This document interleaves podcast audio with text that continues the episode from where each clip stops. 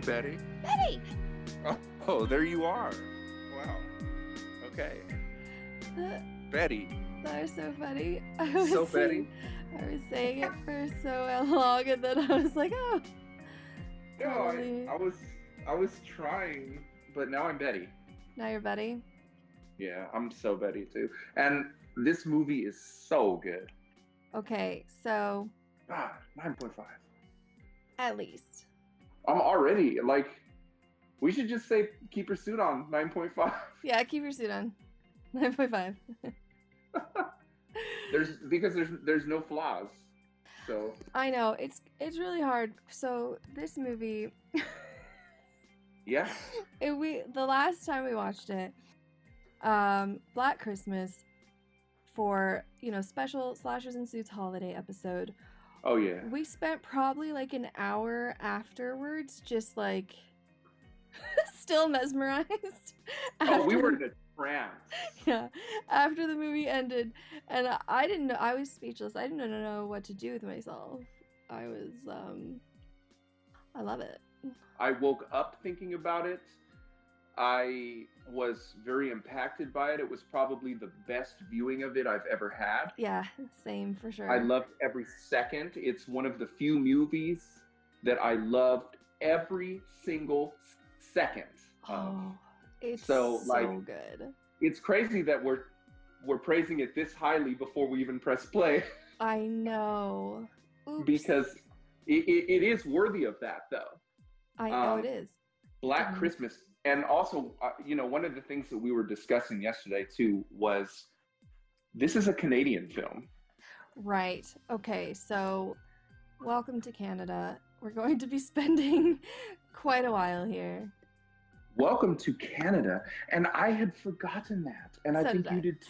yeah i did Yeah, we had Um, completely forgotten. forgotten it was from Canada. Also, uh, I completely forgot about the, for me, unbeatable cast. Um, Unbeatable. I was like, where do I know her from? Okay, so leading ladies, uh, Juliet, Yes, yes.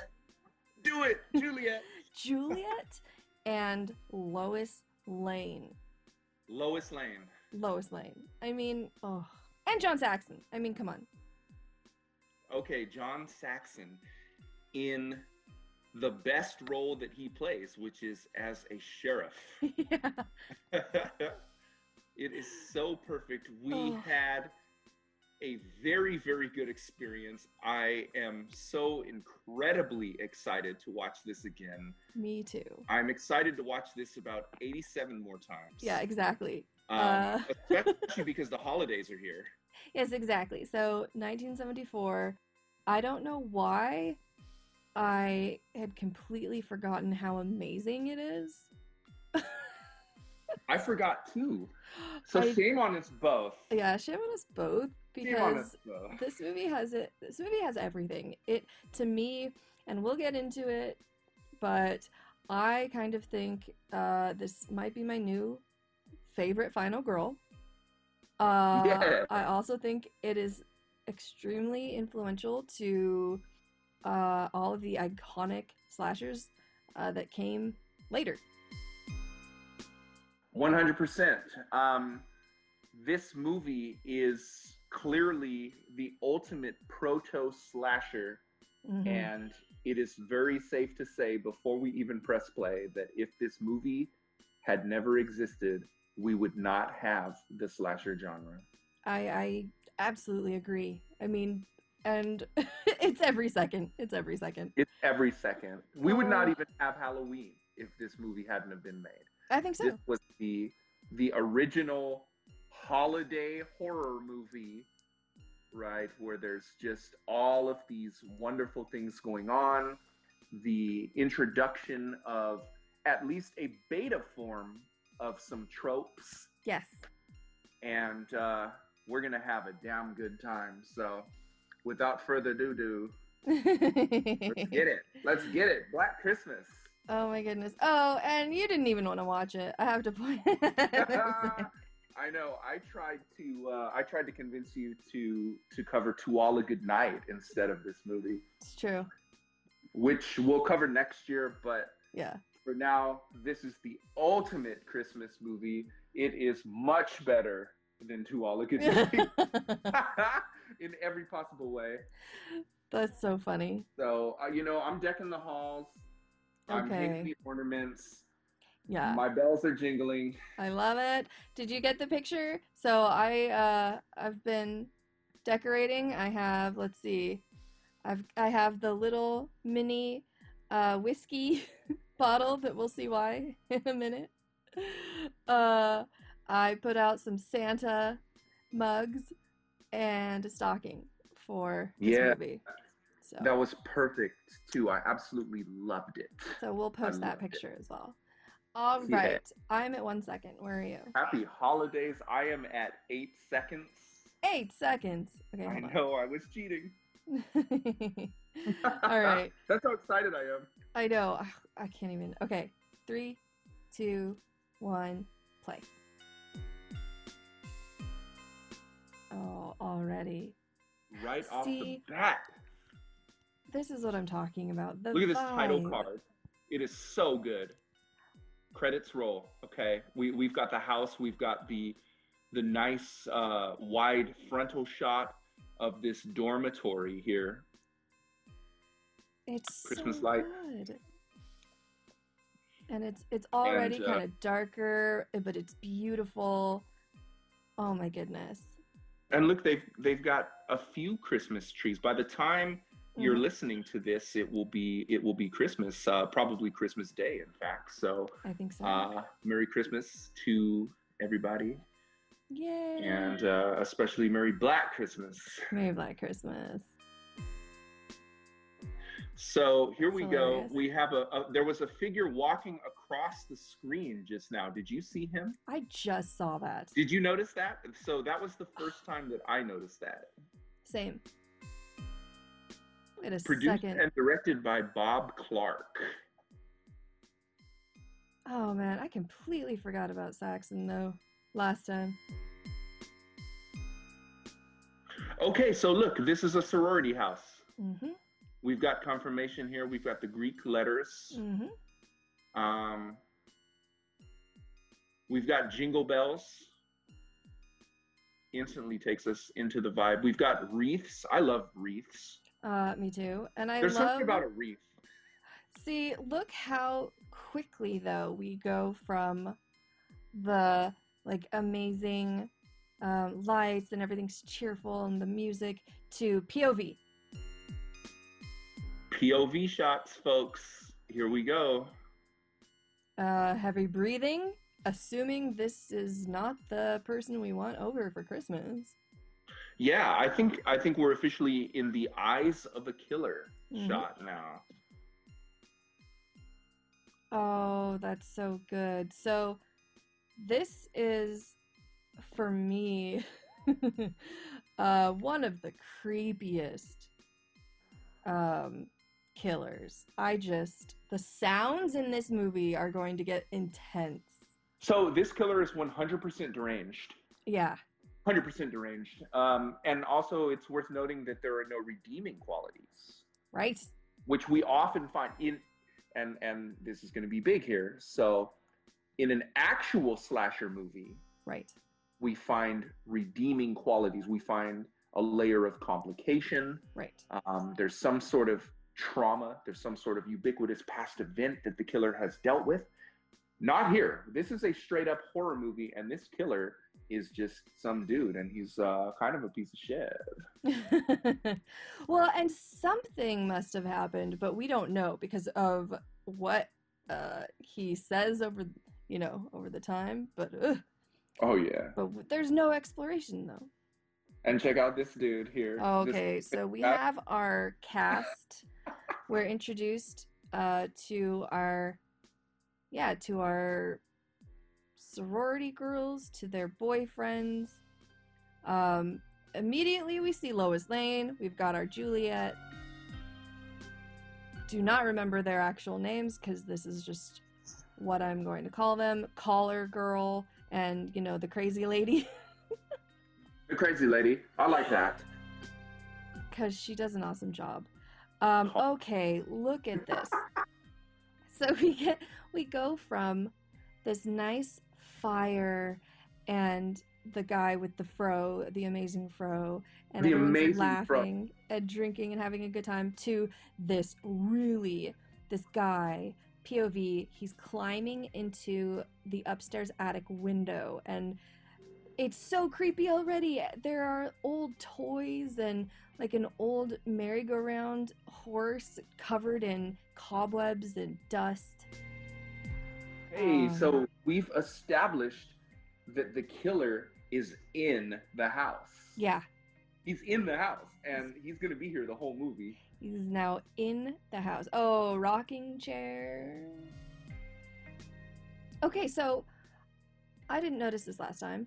Uh, climbing from the attic already, using the ladder to climb down into the one of the floors. Hey, right. hey, I just noticed that too. Okay, good observation. And okay, look at this house. Look at the colors. I love the 70s decor. Everything is is incredible. like this, you know, kind of dark orange color for no reason. yeah. Uh, lots of floral prints, lots of um, psychedelic posters mixed with some just wholesome potted plants. Yeah, floral prints. Um, that is my nickname for the record. And everything is is pretty ornate. Shout out to our brother Nate. Oh, amazing. All right, so we have established our group here. We've got a sorority. They're large and in charge. They're high-ranking members of this uh, very pretentious college. We don't know which college exactly, but we believe that it's somewhere in Toronto. Yes. Oh, it's gorgeous, but everyone is uh everyone's got a little bit of a tude going on Everyone has a tude. and they're clearly under a lot of pressure, but yeah, they they're they're a bit full of themselves, so Oh yeah. I was to say that fur coat. Oh, that fur coat is completely out of this world. So, I think that fur coat shows up again.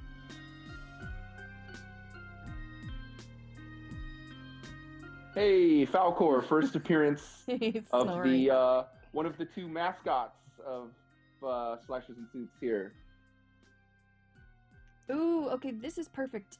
So the killer, we assume, is now calling, and caller girl picks up, and we just get the sounds being made from the other side, and all the sorority girls are gathered around in a circle listening to this. And it's really creepy. It's just garbled nonsense.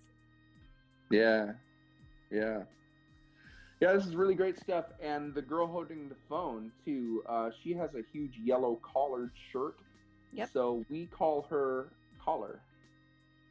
I we mean, call her Collar. she's the caller, listening to the She's caller. the caller, listening to the caller. and uh, I'm calling it.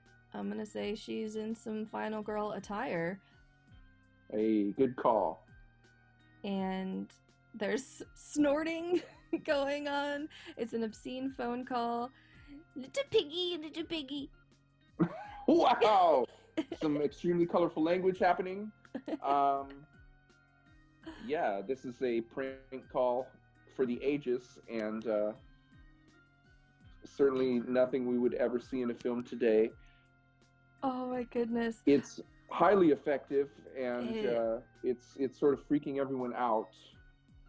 And and also, let's talk about the green rotary phone here. Yes, I love it. Okay.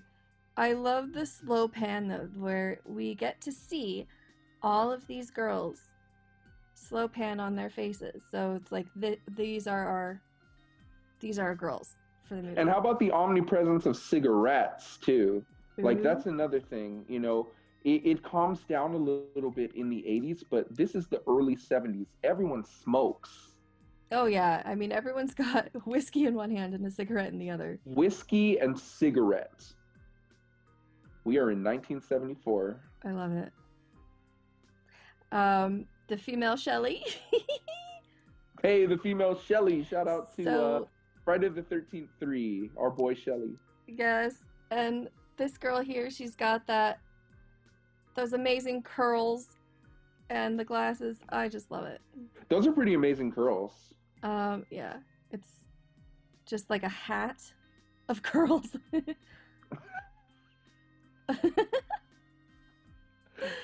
All right, first I would wear that instance, we've got one of our girls uh, separating herself from the group and going Mhm. upstairs alone. And her name is What's gonna Clara.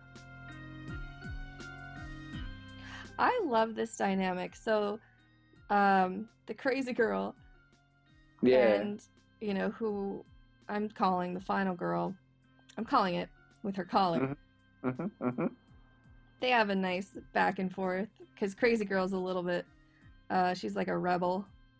Well, that's the thing. People here at the pod, they they know when we identify a girl in a collared shirt, that's who we call our final girl. You know, they've been rolling with us now for a long time, like three episodes. But So, I forgot that that that that's what she was wearing in 1974. yeah, You know, I'm just saying, influential. it really was. So now we're upstairs with Clara. She's alone. She's going into the closet, and this is one of the creepiest moments of anything for me. Uh, we've got our killer behind plastic, a plastic bag, like a He's right there. bag, and it's just his face behind plastic, and I think he's the one meowing like a cat. Oh, he's definitely meowing. And look, look at this duality here as far as the art. You you have this super pretentious, well-to-do uppity college, and then they've got like sunflower finger paintings, and Yeah, and a bunch of zodiac signs Yeah. all over. so they're doing the Um, hippie thing. Yeah, they're they're totally in that acid trip vibe. I mean, look at that huge orange fluff ball that I just noticed on her I was bed. gonna say, I was gonna say, is that a Sesame Street character? I think it is. What is going on with it? Look at the mustache on it. Yeah, it's demented. Okay, so we have a six-foot tomato with a mustache. It's so true. Oh, oh, look at this. Okay, Welcome to Slashers and Suits. Six foot tomatoes with mustaches. first kill. Kill number one. Okay. And it was Do we have a name on her or are we calling Clara. her I think her name is Clara. Okay. and she was killed with the plastic bag that he was hiding behind. Plastic bag suffocation. So, all right, now we are formally introduced to one of the greatest Okay. characters in this film, Mrs. Mack. Mrs. Mack. Mrs. Mack, and she is the landlady here at the dormitory. Uh, and she's she's very hip, especially for her age, and she actually parties with her tenants. She par- parties with the students. And she's so eccentric. I love her. She's she's got these great just a great getup, very bright clothing. She's got a nice um, hat. Uh, you have a name for that. I call her Pompeii. Yes, you call her Pompeii. Her name is Pompeii to me. I actually thought that that hat was her natural hair. And- so funny because Something in me just like, loved it. it's like green with a with a ring of fur. I love that you thought I that was know, her I hair. know. I thought it was the all the rage oh in Oh town. I thought it was the new thing. Yeah, so we call her Pompeii. Pompeii. Um, but she she likes Sherry. okay, look at this. She's looking. She has Sherry inside of a book where the pages are cut out in the shape of her Yeah. bottle. and it and it's one of those uh, hyper intellectual books that she's hiding it in too. It's like uh, like a hardcover bound Plutarch Lives or Oh. something like that. And look at the way she's like dancing as she drinks her sherry. So we really like her. We like Mrs. Mack. Yes. Um, She's wearing a muumuu. She way. is wearing a muumuu. She is our Miss Mary Mac. Miss Mary Mac Mac Mac. Ooh, another phone call. Oh, and it's a fake out. Just She really does have the curls. She does. So, our girl caller forgot her name again because I forgot her name too. because just call her caller. Um, so Call she's her, call her. talking to her boyfriend Peter on the phone. So that was a a good fake out where we thought it was going to be um, the killer. Hashtag caller caller. and I like her accent. She's just she's an interesting character, um, especially as far as Final Girls go. She's complicated. Oh, very much so. She's got a lot going on. She's very uh, introverted, Yes, and she's got a very interesting mind. and she's friendly. Like she she's concerned about the other girls. Um, Most notably, though, she has the biggest collar that's ever been on a shirt. um, it's Ever. down to her elbows. Like she's wearing a paper airplane on her neck. oh look look look! We're back with Mrs. Mac. Mrs. Mack and her muumuu. So I don't know what is going on. She's just the simple act of brushing her teeth in the mirror. The faces that she is making are amazing. She, she is just so full of life.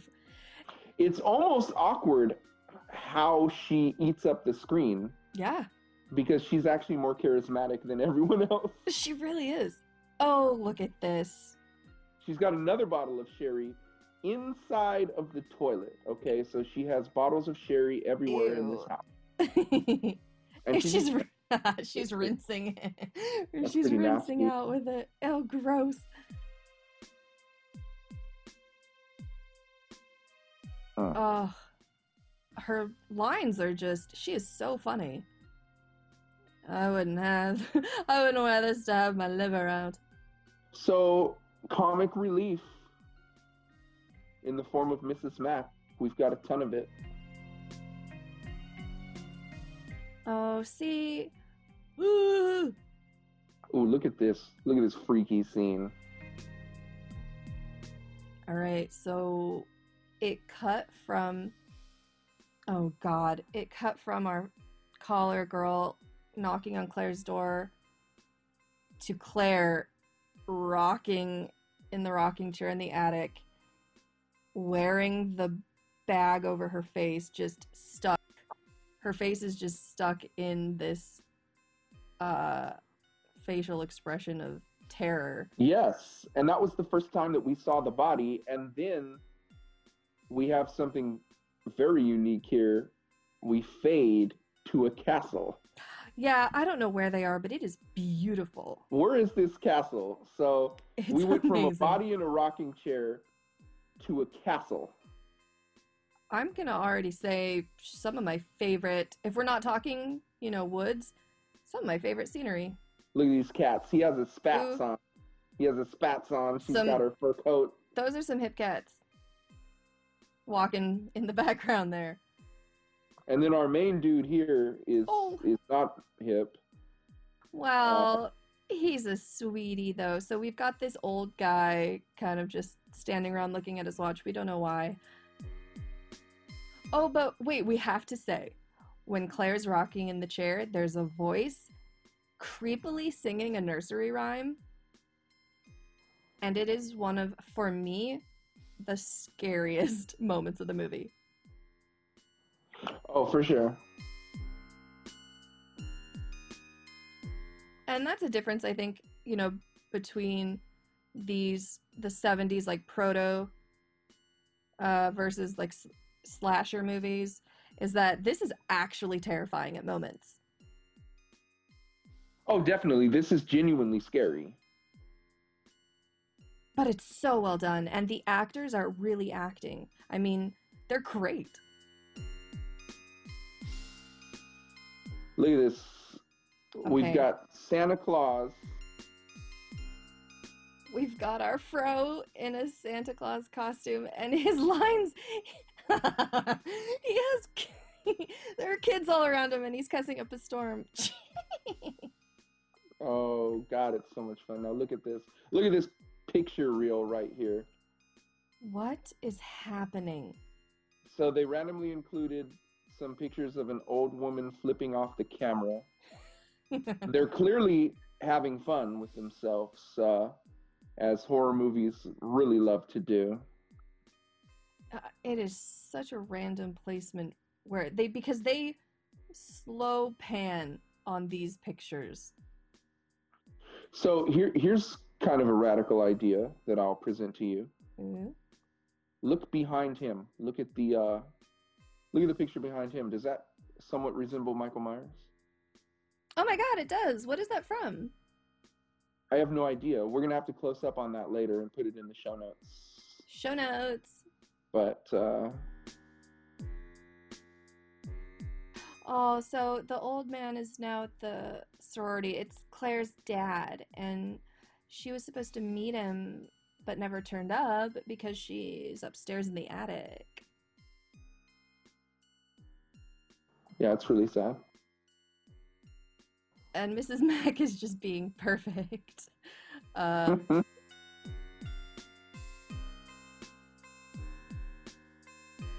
we love Mrs. Mack.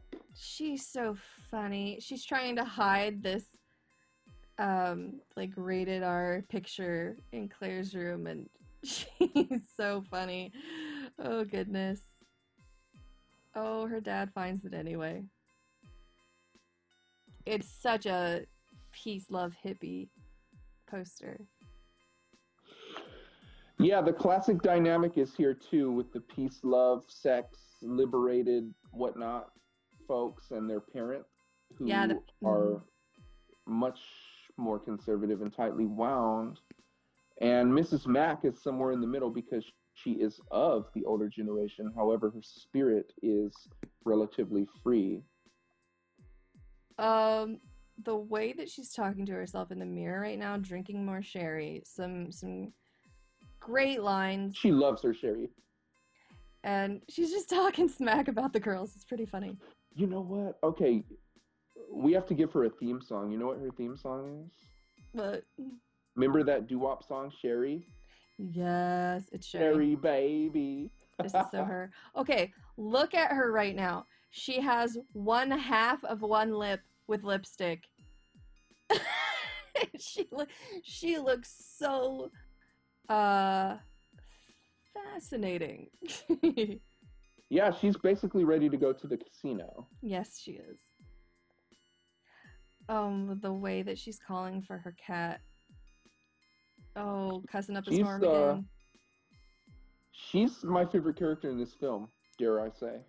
I love this clash between the kind of the free spirit and Claire. Oh God, Claire's dad. Mrs. The uptight, yeah. Versus Mr. Harrison. Oh my goodness, she just flipped him off. This is just amazing. Look, he's a gentleman though. Oh yeah, but right upstairs, she's just in the rocking chair. It's so freaky, and That's she's in the window of the uh, second story, third story. Yeah. And she's going to be in the window for a while now. Yes, she is. So here we are in this, uh, the conservatory. Um, back with our caller. Because look, look at that huge collar again. Thank you very much. Um, so we're back with Jess, her name is, and she's with Peter, her boyfriend, at his piano, and she's telling him that she's pregnant and she does not want to keep the baby. Right. So this is uh, 1974 as hell here. They're sort of having a, a couple's argument about whether or not to have an abortion. And but it's look getting, at her. It's getting pretty tense. And I want to throw that out there too, as far as final girls tropes and um, just some kind of misunderstandings about whether or Right. not the girls, you know, have boyfriends or not. A lot of them actually do have boyfriends. Absolutely. Yeah. In fact, most of them do. Most of them do. Um, so just want to put that out there that she right here is uh, pretty independent and Yeah, uh, and let me add to that. Um, who, whoever put it out there that the final girl is some sort of virginal, nerdy stereotype, that is 100% false. It couldn't be further from the truth. Every single one of the classic final girls is cool, strong, hip, multi layered, and I mean, she's a woman. yeah, many of I mean I think probably all of them except for Laurie have boyfriends. Um, Yeah. But Laurie has her Ben Tramer. Laurie, oh, Laurie definitely has Ben Tramer. so, um, but I just that was an amazing scene for me because we get this. Just let's talk about the acoustics of the room for a second.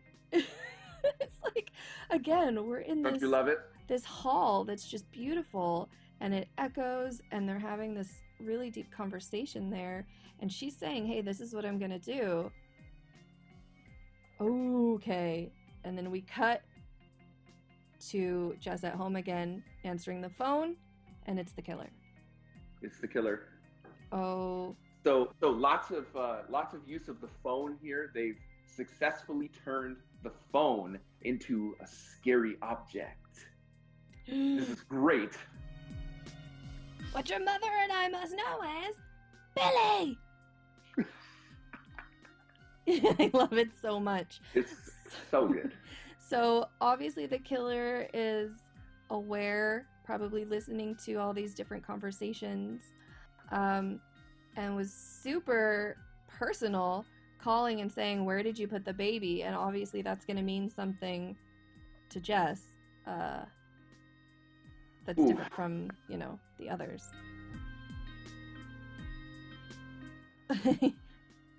all right, now we're with the cops.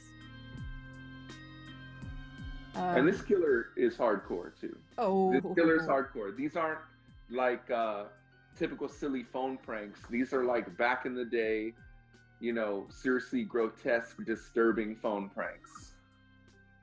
Yeah, and he's just talking about someone named Agnes and Billy. And I want to say, because we were just talking about in our last episode why we use the term Billy as this radical term. You know, a lot of um, people named Billy in the 80s. I'm taking it back to 1974. Um, I'm going to say fantastic use of Billy. Over the phone. Fantastic. Fantastic. Billy! And more Mrs. Mac, More Mrs. Mac and aka Pompey. Pompey. So, something interesting on the phone there's a dynamic with the voices. Jess is saying there's a woman and a man on the phone. So, whoever it is is using different voices. And there's some kind of story there with a woman named Agnes and a boy named Billy. Yeah. And we never, I don't think we ever find out, but it's creepy. Hey, so we're introduced to the law enforcement. Oh, yeah. This is very significant. Yeah, he's an idiot. This guy is 100% fool, and this would be a running theme throughout the entire slasher genre and actually horror movies as a whole. Oh, the dynamic here with Lois Lane is perfection. She's just sassy as all get out Mm-hmm. and just likes to pull some pranks on this cop. Um, worth noting though, all the girls are so concerned about Claire that they've, and with his, her, uh, her dad, they've all gone to the cops to report it. And now look at this close up on the goalie mask. Okay. So here's something else. What's happening right now? Sean Cunningham, are you listening? There's a goalie mask in this movie, and it's prominently featured. Yes, it is.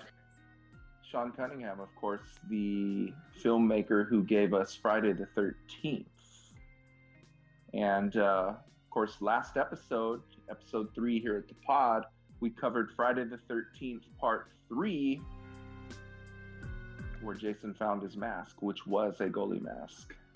Such a fun one. Um, and I also I think uh, we went from FTT three to Black Christmas for a holiday episode. The difference was quite stark. White Star. to say the least. And I think that contributed to uh, the fact that we were completely silent almost throughout the whole viewing of Black Christmas um, last time. Uh, I Oh, just, I was yeah. declaring it the best movie ever made. our first uh, our first viewing of this film. So we, uh, of course, we we watched this film offline, and uh, we declared it the best movie ever made. and there is some truth to that. However, we were also coming right off the heels of Friday the Thirteenth Part Three, which uh, genuinely rubbed us the wrong way. However, we gave it a very fair rating I think so. and I'm very proud of us for doing that because we were able to sort of see the good in it, of, think of which there is a lot. I think so too, especially with Jason and his mask. Um, but it was just funny hopping to Black Christmas because I was just like, oh, new favorite, new favorite, everything. Oh yeah, we're like uh, one minute we're sitting here struggling to say good things about a movie, and then the next minute we're plastered to our chairs uh, on some Casablanca stuff over Uh, here. Like oh, wow, yes. Yep. every line, every scene. Yes. We love Black Christmas. Oh my goodness. Okay, so noting Peter, uh, final girl, or caller at least, caller's boyfriend. What is going on with how he was playing the piano? We're assuming for some kind of test, uh, because there were three men just judging him, and he's like sweating and playing, and uh, I love the intensity, and they didn't have to include that, but it, it was an interesting moment. It was perfect. All right, um, Fur Coat is back. Oh, we've got Mr. Fur Coat. Um, this uh, we've got some very realistic social dynamics here. Oh, oh, we got some Canadian. Uh, he was taking your route. He was taking, he was taking Claire route. Hey, I'm all about it. Amazing. So Claire's boyfriend, we think, is the one in the fur coat. He was also the one in the uh, hockey mask. So he's now joined the search. Because Claire's missing, Yes, but she's in the house. but she's in the house. It's so. I love this setup. There's Okay. something. Oh, But why does no one find her? well, it's the attic. Why would she be in the attic? Yeah, I guess you're right. Okay, um, crazy girl. I love it. All of, out of nowhere, they're kind of back at the house eating dinner, and she's talking about turtles. She just has this explosion about turtles, About turtles. About turtles. and she's pretty drunk, smoking, of course. And uh, Mrs. Mack and Claire's father are here, and she's just uh, she just keeps going on about turtles. It's it's worth noting also that everyone who smokes in these movies is either smoking camels or Marlboros. Ooh. More Americana in these films. There's like only a couple brands that are acceptable, right?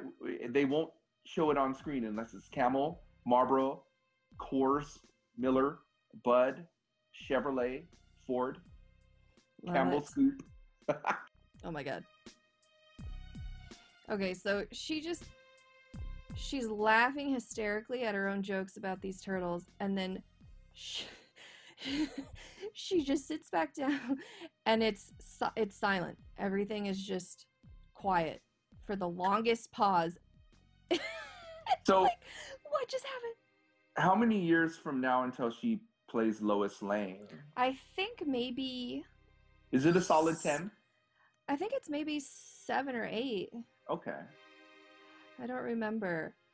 She's Um, showing some Lois Laneian traits. oh, she's amazing. I love her, and that's so funny because I do too. um, that's the other thing about this movie. You know, the the girls here are just top notch. oh, yeah. Yeah. When I said Juliet, I meant Juliet from Romeo and Juliet from the '60s. That's who our collar girl is. Which was a great film. Oh, so good. And it was so funny because we were we were like, "Oh, she looks so familiar." And then it was pretty funny. So lots of uh, that's that's another distinction here. When we get into the actual slasher era, we're going to be casting a bunch of no names. Right. We're going to be casting a bunch of brand new actors, essentially off the streets. Uh, but here, this is 1974. This is not a slasher movie. This is a horror movie. It's Right. a proto slasher, and uh, Proto because got some big yeah. actors. I'm seeing some I'm seeing a lot of tropes here that weren't tropes, but holy Moses, I can see some influence on a lot of movies that came after this. Definitely. Um, okay. So Peter, we assume the test for his piano went very badly because he's now completely destroying the piano, uh, crushing it to bits. Yeah, this movie really conveys the morbidity of uh, collegiate pressure, uh, particularly back in this era and in the Northeast, where if you didn't get an A plus, you basically were worthless. Oh man, I that- love Uh, of course, is a broken culture, but it is it is very well on display here. And so now I'm thinking that it, it was very, it's a good move to show Peter kind of snapping. It helps for uh, some later things that arise. It really does. Now that I think about it. Okay, so look at this. We've got the search party now. And so, okay, Okay, this is this is perfect. They're all looking for Claire. but here's the thing there's this other girl named Janice Mm-hmm. who has disappeared as well. And so they're also looking for her. And I'm thinking that for some reason, we don't know why, Janice was a, a victim uh, that led up to Claire.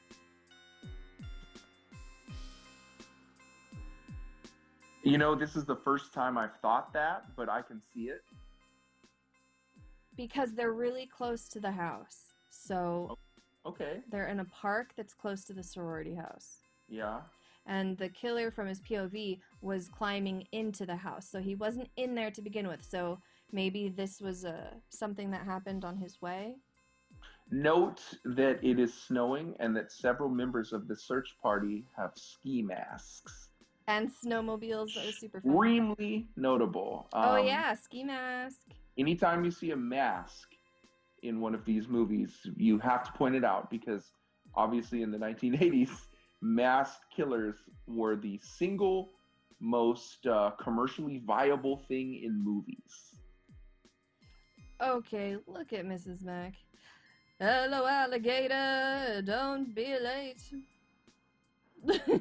She's she's just wonderful. Like I would hang out with her. She's just packing randomly, drinking more sherry and singing. For no reason, we just cut to some awesome Mrs. Mac. Yeah, you lose your leg, something. She loves her sherry too. oh, oh, she's. I don't know that I've ever even tried sherry. I love Sherry. Actually, I've had it one time and it was too sweet for me. Oh, that's perfect for me. I love it. Hello, alligator. That's catchy. Yeah. I'm gonna sing it all day. So, Mrs. Mack, uh, getting a bit worried. She is going off alone in the house to look for her missing cat, and Miss uh, Mary Mac Mac.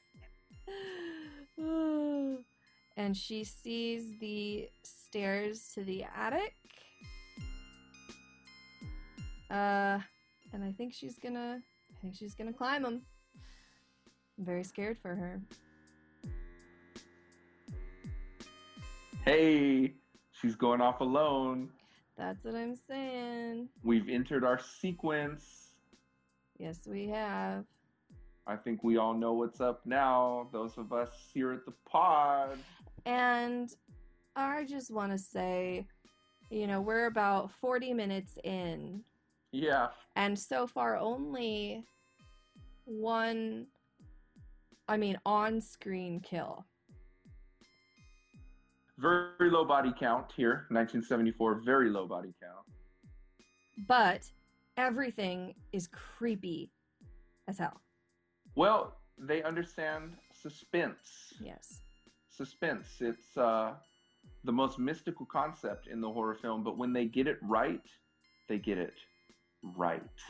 they treated her right. They treated it right. Shout out to FTT4.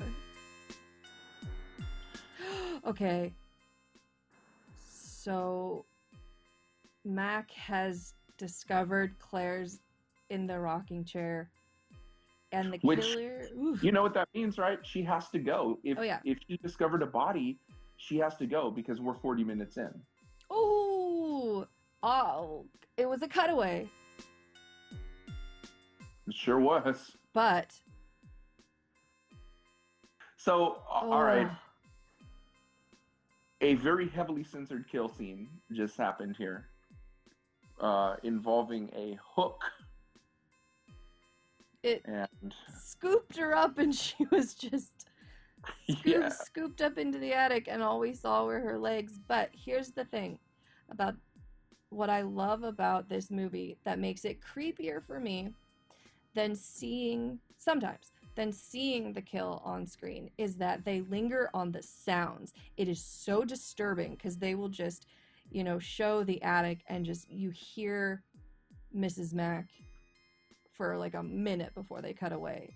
right. I love that too. Um, Uh. oh god. And here we go with our Alice in Wonderland sequence. We're down in the rabbit hole. There's lots of trippy visuals and sounds happening right now for no other reason than because this is the movie Black Christmas. We've got a bird cage. Uh, they're shaking the camera around, trying to sort of throw us off of our sense of time and space. And for some reason, that was the moment when I when I declared it my favorite movie. Um, Oh, I remember. because he's rocking the chair with Claire in it, but the it's the sounds. He's just rah, rah. I love it. It's incredible. And we don't know why. No, but we the, don't know. the freak out the freak out moments are just epic.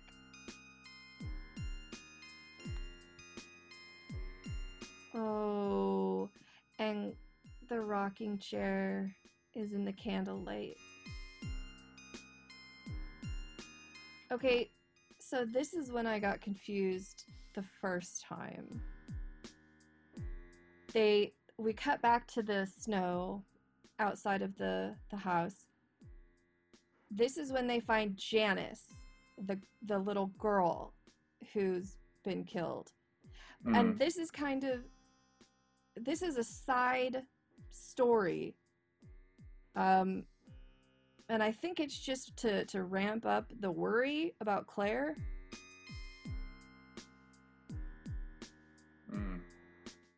Yeah, that's really bad. So But we Wow. don't see her. we we we don't see her, and thank goodness for that. Yeah. Um, so this this movie is uh, sort of doubling genres here. It's a thriller in a way. Yes. We've got a murder mystery happening that involves the entire town. Yes. Um, and we've also got some sort of issue here at the sorority house. And the issue at the sorority house is what would what would go on to spawn what we call slashers. But this other stuff, this is pure like 1970s thriller. Which I love. I love, love, love um, incorporating some of these elements. I think, you know, aside from Halloween, I think Nightmare, I think Nightmare really, um, the first one especially, had some moments like this. Oh yeah, Um, actually, when we get there, we had Freddy on the phone, didn't we? yeah, we did. Nice. Callback, perhaps? Um, A callback. a callback. But I think Nightmare gets suspense uh, right as well. Suspense is extremely important. Um, all right, so we've got our final girl back in the house with her collar. And she answered another obscene phone call. And this is okay, so the killer is obviously going through a lot of issues. He's saying, Please help me. And then crying slash laughing. And we see, oh, hey, cut to boots. Hey, look! There's someone walking down the stairs right behind her, and all we've seen is, all we've seen um, are the shoes. Now, is this the killer? Uh, oh, it's not. Jump at this fake scare. Nice. That's a perfect "oh, it's you" moment, actually. oh, it's you. And look at this sweater. Look at the sweater here. Canada kind of perfects the "oh, it's you." Oh, it sure does. I think So That at uh, Ontario State University. nice. I think we're gonna have some "oh, it's you" stickers uh, made for the podcast. Yeah. because when we get to more Canada, it's, we always have these fake out moments where we get scared and then it's someone we know. And that's going to be so fun for us. I love Uh, those. and they they took that and they ran. Of course, this happened the very first time in Friday the Thirteenth, um, where Steve Christy recognizes the killer Yes. because she's Pamela Voorhees. She's the cook at Yep. the camp. She's the cook, and so even though she's the killer in the movie, he doesn't suspect her. So he says, "Oh, it's you," and then she kills him. I love it. This becomes a great motif all through the Canadian slasher films, in which the killer is always someone we know. We get a nice "Oh, it's you" moment. yes. And over the time, because we like to have fun, we've sort of shortened that to OSU. Oh. Three letters, baby. Three letters. I love it. Well, and because Friday the Thirteenth is is kind of akin to, you know, this in that it's a whodunit. And very few people remember that, which is interesting because there's still this assumption that Jason is the killer, Right. which is is ridiculous at this point because uh, we're we're failing to give credit to the the greatest uh, slasher killer of all time, Pamela. Pamela Voorhees. And of course, as we um, talked about in the last episode, y- you need room for Jason to grow. He's baby Jason. And then he's big baby. And then he's adult in FTT3. He goes from BJ to BBJ to AJ. See? Right, Okay, that's so- evolution. We'll make one of those evolution charts. Yeah, show notes. Um. Okay, so We're in a very serious scene again now. back with Jess and Peter. Now, this is something I love about her. See, Peter is saying, uh, I'm just gonna drop out of school and we'll get married. And you can have the baby, and then that'll be that. Mm-hmm. And she is very delicately trying to explain that that's not what she wants. It's kind of amazing.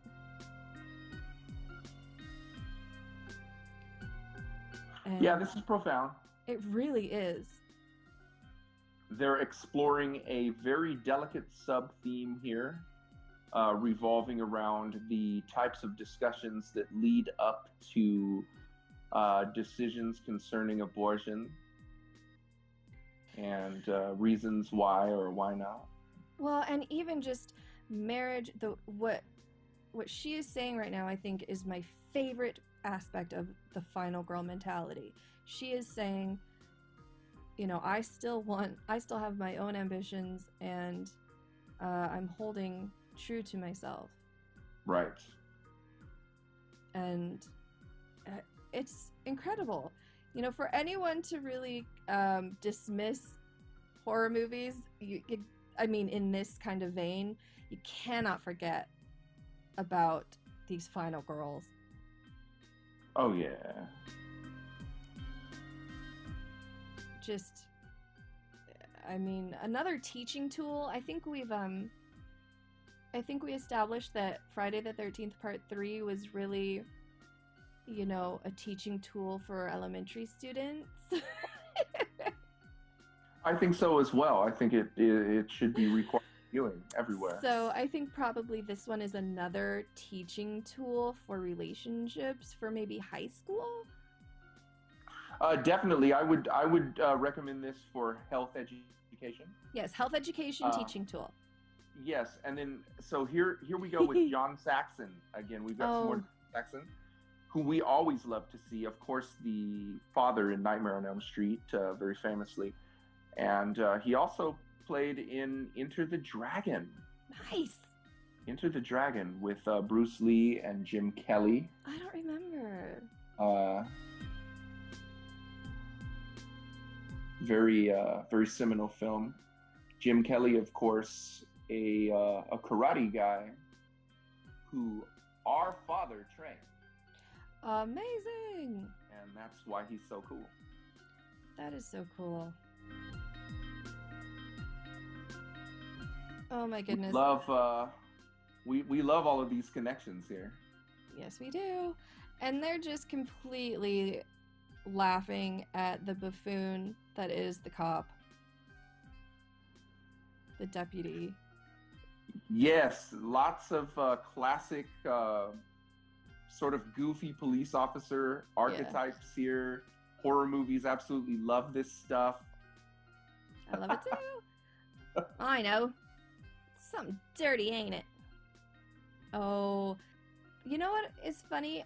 I think Jess, as the proto kind of final girl, has some of that spunk I love in Nancy. And I think it's so funny that Saxon is in this one and Nightmare as well. Yeah, for sure. Ooh, we're back in the heavy conversation. hmm The Christmas tree looks amazing. What the heck is all over it? It looks like cobwebs. Cobwebs. and the lighting is beautiful, by the way. Um, to talk about kind of that aspect of the movie, there are really pretty shots. I think it's great. Oh, okay, so Peter. Peter Peter is uh, very against the abortion, and she's very for it. Well, and she's for remaining independent and not just getting married because she's saying you wanted to be a concert pianist. Like, you know, what happened to that? And, but now we have this ominous tone because he just walked out on her and said, You'll be very sorry.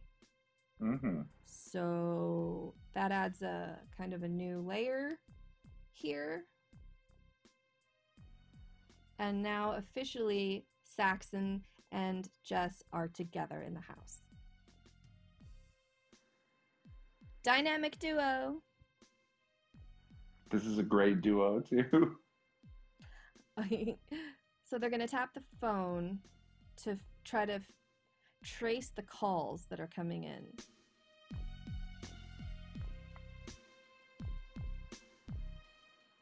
Look at these. Look at the patterns on the chairs. Just these. Uh, nothing matches. Everything is a different color. Something is floral, the other is plaid. It's an explosion. I I'm almost taken aback by the colors here. Yeah, me too. I We've love got it. lime green, tangerine orange, uh, split pea soup, yellow. Oh no. Incredible. And somehow Rotary phones. rotary oh. phones.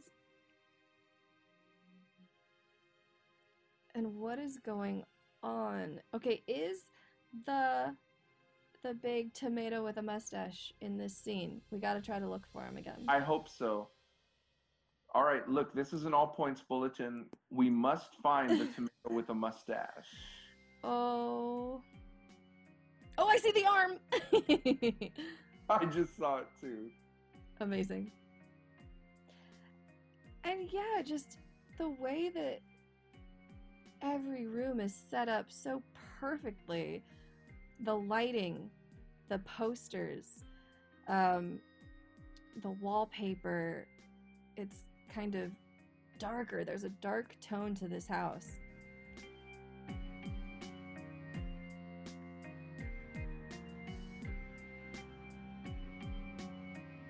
All right. So, and then there are all of these uh I don't even know what to call them. Not just lamps, but there are other little potted things. I mean, I guess they're knickknacks, but they're gold and some of them are in different shapes. I they're all over the house. I don't know what any of these things are. Yeah. It's amazing. So we're we're kind of at a, a down moment right here. We have an investigation underway. Um, we're in search of the killer, and there's lots of focus on the phone. Yes. Yeah. The uh the professional, uh, you know, is fixing the phone so that he's going to go back and track where it's coming from. And, And this what? He's wearing a cross. Oh, yes. Um Uh, this is wow. where it reminds me of Halloween because it's it's really all about the house and who's inside the house or who's outside of it at this point.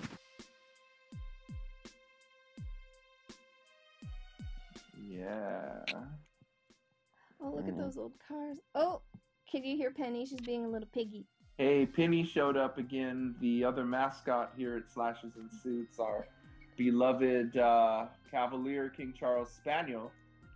I'll post a pic because because I accidentally just was just an obscene phone call to Penny calling her a little piggy. Yeah, I think I think you should post a picture of the mascots. I think that would actually be really cool I will. because we're gonna make so many references to Falcor and Penny over time. So It's true I think uh, I think the viewers might connect with them they tend to just show up and try to get my attention. and they're little darlings. Yeah. Okay, so uh worrisome moment are Heavy stuff going on now. our again. Shelly look-alike is uh saying that she's you know she's tired and she's just gonna go up to bed separating herself from Jess Mm. so going up alone is you know not a good idea um but I love again the the contrast between the dark house and the dark wood and the dark lighting and then this very uh, neon colorful poster with all of the uh, astrological signs on it Jess is really struggling here. hmm She is really struggling. I, I can see the internal conflict she's having right now. Um, her struggle would be complex under any circumstances, but the fact that she's wearing a cross and very prominently displaying it uh, is Yes. creating a very uh, serious contradiction here. Yes, So um, I do appreciate that. I do too. And and just the fact that it's really ramping up her kind of caregiver aspect. Um, the final girls usually try to look out for everybody. You know, she's um, almost becoming the den mother at this point, trying to look out Yeah. for her friends, but also she's uh, keeping watch. She's just standing by the phone. Oh God. All right. You want to describe this one? Oh well, we've got a dead girl and a Oh. doll Oh God. in a rock chair It's uh, the doll that scares me. because So the killer put a this burned doll. Hey, looks like Chucky, by the way. it actually does look like Chucky. It actually does. It has red hair. Anyway, there's a doll now in Clare's lap, and he's just rocking and singing, and it is just ridiculously weird. But look at Jess. She's not, you know, freaking out. She's just by the phone. Look at that hmm by the fire. Another huge gold doodad. Yeah, that's a doodad for sure. oh, okay. She's having a very hard time too. She she clearly has some sort of uh, Christian upbringing Mhm. and uh, wears her faith around her neck. Yet she's uh, pondering abortion. This is this is very interesting stuff here. Oh, I love it. Okay, so um we hear Crazy Girl, aka Lois Lane. um she has apparently been asleep upstairs um this whole time and we hear her gasping for air, kind of screaming fake out. Jess runs up and gives her the her um inhaler because she has asthma. Which is a, an interesting little tidbit that they threw in here the Yeah. asthma. and she's saying she had a nightmare that there was a stranger coming into the room. And a few seconds ago, we saw that a stranger actually did come into the room. So amazing that Jess seems to get away from the killer. I want to point that out. There have been a few encounters already, well, uh, where she could have been uh, a victim of him, and Yeah. he doesn't go after her. Why do you think? I don't know. I just find it interesting. I think we should look more into that. See, I already love this because now we have to watch it like three more times. Oh yeah, at least. Um, and then the scariest part to me, the children in the corn out here, Right. And I mean they're just kids singing Christmas carols. But look at them. They look miserable. Come on, this is the scariest part of the whole movie. I think it is too. this Just- this is the scariest part of the film. We have these kids doing these Christmas carols and they're just so austere and forced. It They just freak me out. Um, yeah, very good job in, in in portraying that because that's a thing. But Jess answers the door to, to listen to them. And while she's doing that, uh, our POV goes back upstairs to Lois Lane. And, oh, we didn't mention in her room are these really pretty glass figurines.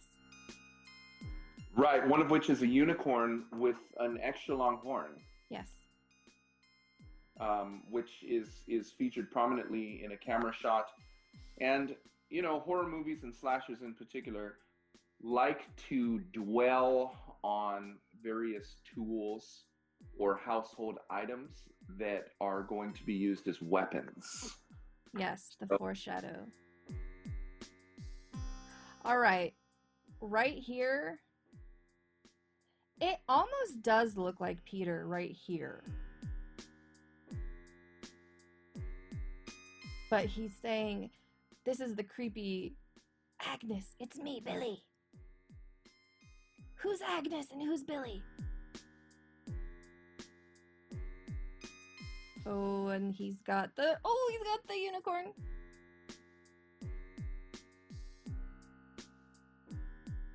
Okay, is that Peter? No. Look at the sweater. I'm so confused now.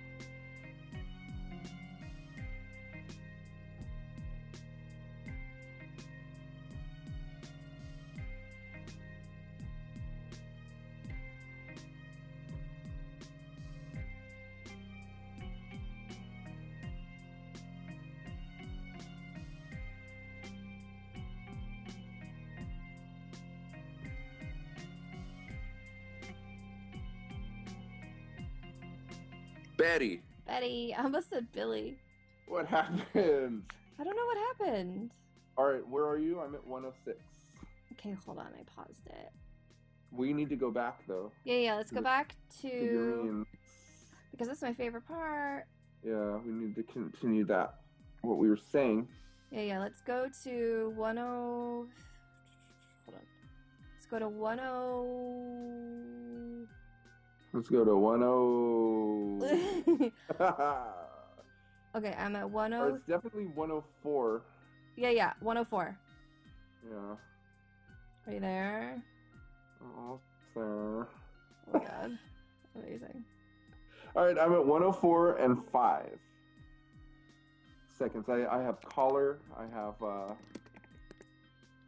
who else we got here? Crazy girl.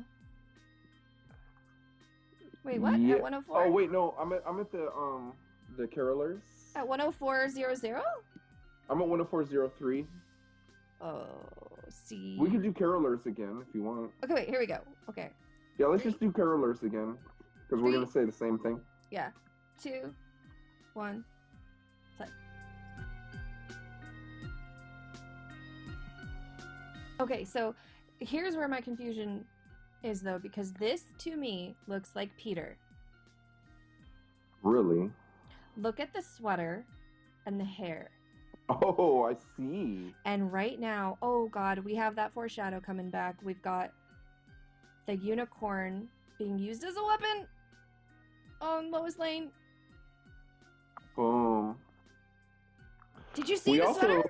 yeah, we just got the closest shot we've ever seen of the killer. By the way. Yeah. Is that Peter? Now I'm confused. It's not Peter. But it looks like Peter. It looks a lot like Peter. Green sweater, excuse me. I know. Okay, so this shot I actually think is incredible. It's um it cuts back and forth between the kill and the carolers, but the look at her hand. It's a beautiful shot of her hand going like slow-mo by the glass figurines.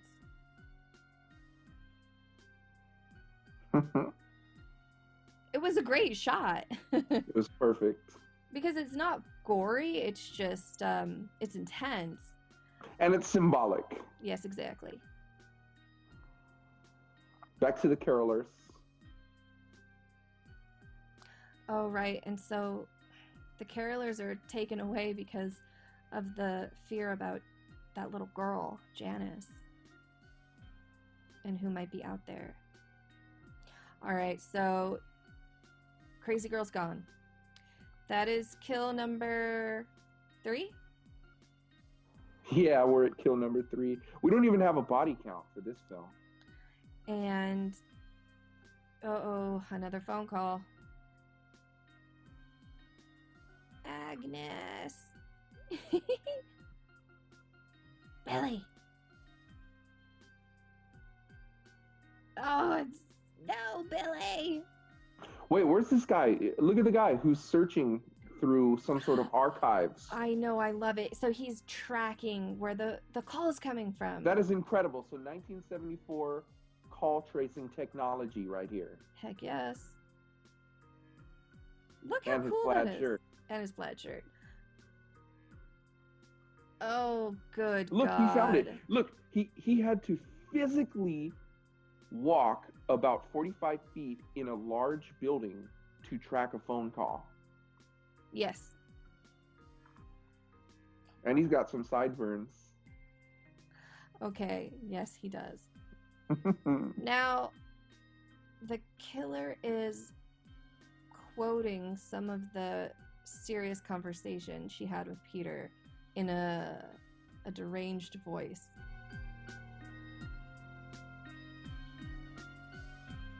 And he's upstairs, POV. More POV shots. We love those around here. He's right upstairs. Okay, so now we're in our final sequence. The killer is in the house, okay? Oh my goodness. Just like uh, when a stranger calls. Nice. And and and both of these movies, by the way, for the record, harken back to an urban legend. This is very important because this concept began in an early 1900s urban legend when the telephone was a new thing. Mm-hmm. When the telephone was first able to be traced, the urban legend began where someone is receiving menacing phone calls, right? And uh, of course, it's usually a woman who's receiving them. And she calls the police and they tell her, You need to get out of the house right now. These calls are coming from inside the house. Nice. So, this was perfect for the cinema and it's played out very well here. Okay, but what is going on? All of a sudden, we cut, we cut to the police station, and one of the cops uh, in his boxers. Now we're we're in complete randomness. Um, what's going on? They're making So- fun of him. comic relief, right? Um, Apparently. horror movies have always wanted to make us laugh. It's always been a thing, I love it. And that's part of what charmed us so much. Actually, is Oh, is yeah. that we're watching these movies, and uh, you go into a horror movie thinking that you're gonna scream or be scared or it's gonna be gross or something, but actually, what you end up doing is laughing and and learning. So. Oh, I love it. there's like so much here that we've been able to talk about and so much that we've been able to laugh at. I am so glad that we're watching this. Uh, I'm so glad we picked Black Christmas instead of To All a Good Night. Me too. I Me love too. it. And I'm and I'm and I'm really glad we didn't choose Silent Night, Deadly Night.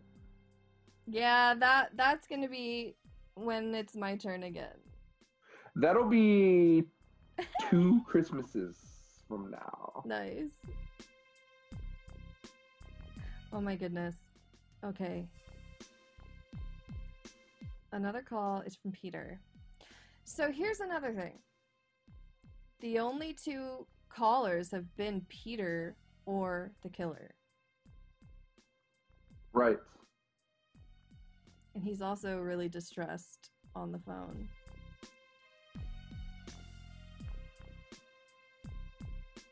So he this is what I, I want to know because they're also tracing this call from Peter Mhm. And he and the killer are both saying the same thing about the baby. So is the killer just trying to get under her I think the, the killer is uh, e- extremely manipulative Mhm. and has spent so much time in the house. Uh, remember the first shot where he's in the closet? I, I think that that was supposed to tell us that he's like always there. You know what I mean? And and so he's kind of always listening to people's Yes. conversations.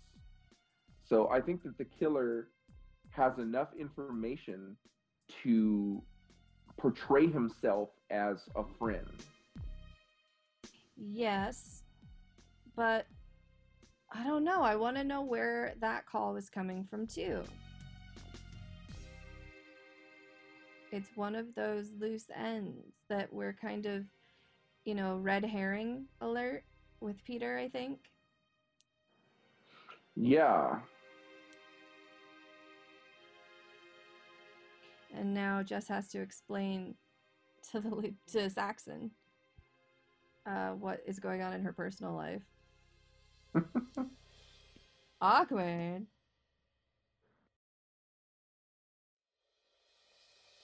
John Saxon's really strong here. I just uh, want to say that he's he's one of my actors that I really appreciate.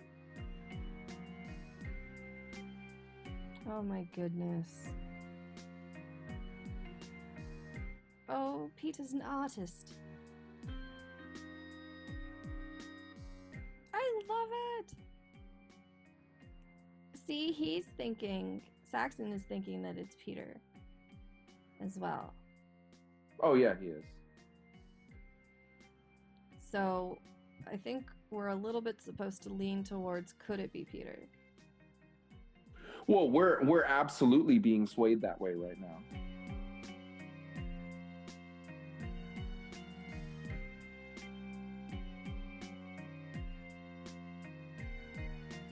Ooh, look, killer's in the background, in the shadows. Saxon is such a, a good cop, though. I got to give it up for him. Shout out to him. Hey, he's great. Shout out to the good cops. So here we go. Okay. The killer just walked by her, right behind her, right behind her, and didn't do anything for the record. That's what I'm saying. So what is going on with the see? That's what I think too. There's some kind of connection here that we're not super aware of. Um, there's some kind of intrigue about her, maybe, but he doesn't go after her specifically. And I think that might start a kind of, you know, push pull dynamic, final Mhm. girl and killer that shows up uh, later.